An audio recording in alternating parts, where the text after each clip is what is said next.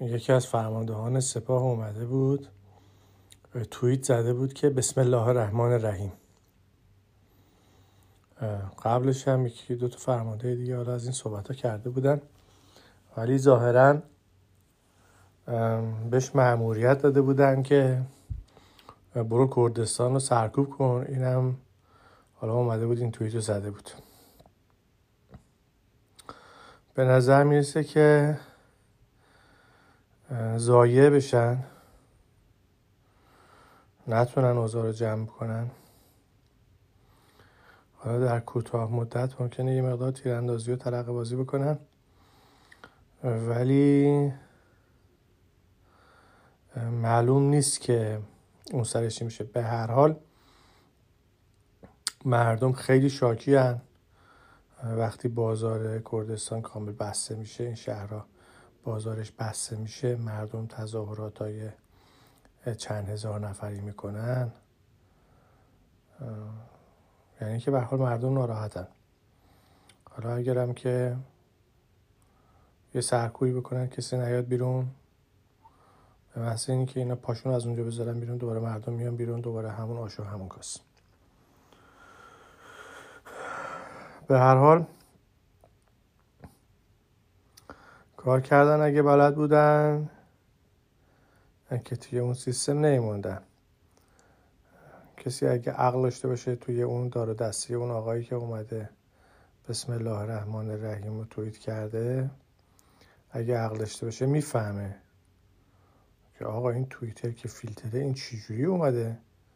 اینجا این توییت کرده. می‌فهمه که خلاصه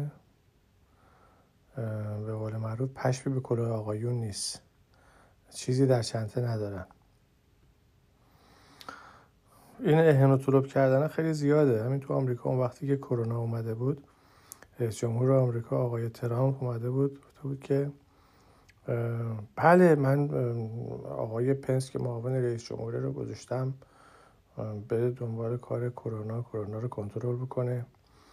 خیلی یه مراسم پر اهن و طلب و اینا ولی خب کار زیادی نتونست بکنه یه سری کارهایی کرد ولی کاراش کم بود. خرابکاری هم زیاد کرد و خلاصه چیزی ازش در نیومد. انتخابات هم باخت به همون دلیل. اگه که کرونا رو درست مدیریت کرده بود مدیریت خوبی از خودش نشون داده بود. امکان نداشت بتونن دموکرات ها این انتخابات رو ازش بگیرن. ولی به حال کار بلد نبود. کار بلد بودن با اینکه بیا یه بسم الله الرحمن الرحیم بنویسی و یه قیافه بگیری اینا نیست. قبلش هم اومده بودن به اون پایگاه عین الاسد حمله بکنن. اول به آمریکایی‌ها گفته بودن شما برید بیرون به عراقی هم گفته بودن آماده باشید. به همه دنیا گفتن آماده باشید ما می‌خوام اینجا عملیات بکنیم و با آمریکایی گفتن برن تو پناهگاه که آمریکایی کشته نشه. چون اگه آمریکایی کشته بشه حالا بعد انتقام بگیرن. بری کنار بری کنار من می‌خوام بزنم. بعدم که زدن. حالا یه خورده اونجا خرابی بار اومد ولی حالا من نمی‌دونم حالا این خرابی ها چقدر قابل مقایسه با از دست دادن یه ژنرال تراز اول ایرانیه. حالا مثلا چهار تا سوله هم حالا خراب شده باشه. چهار تا انبار رو نمی‌دونم چه بدونم اسلحه خونه هم خراب شده باشه.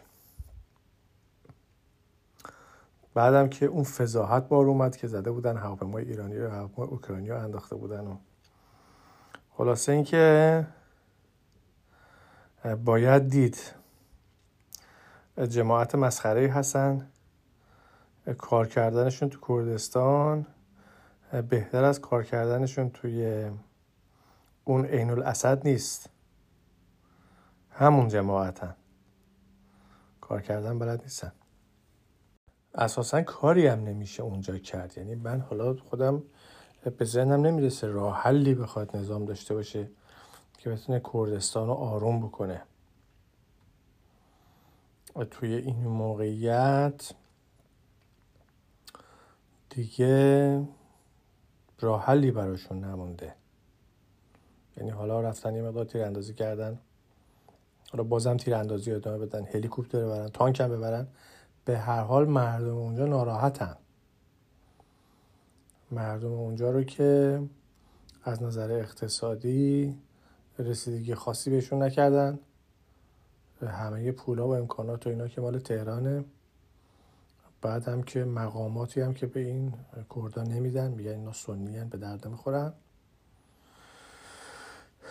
اون کولبرا و اینا هم که می‌کشن. امکانات خاصی هم از نظر اقتصادی به خاطر مرزی بودنش هم نمیدن. مثلا بالا بگی منطقه آزاد اونجا. دارن حالشو می‌برن. اینا هم که ندارن. و سرکوب زیادی هم می‌کنن. هر چند وقت بار یه مقدار از اینا رو می‌کشن. توی چیز که توی اول قضیه که خانم امینی رو کشتن جواب ندادن. بعدم که دوباره تو سرکوبا و اینا کشتن جواب ندادن. و قبلش هم که همین داستان بوده. هر چند وقتی با که می‌گرفتن میکشتن. بدون اینکه بخوان جوابی بدن. درست بخوان مردم قانع بکنن. حالا به حال مردم به نظر خیلی شاکی میان. با این حرکات به نظر نمی‌رسه که اون بشه اونجا رو جمع کرد. اون کسی هم که حالا اومده اون بسم الله الرحمن الرحیم نوشته بهتره یه فکر برای خودش بکنه.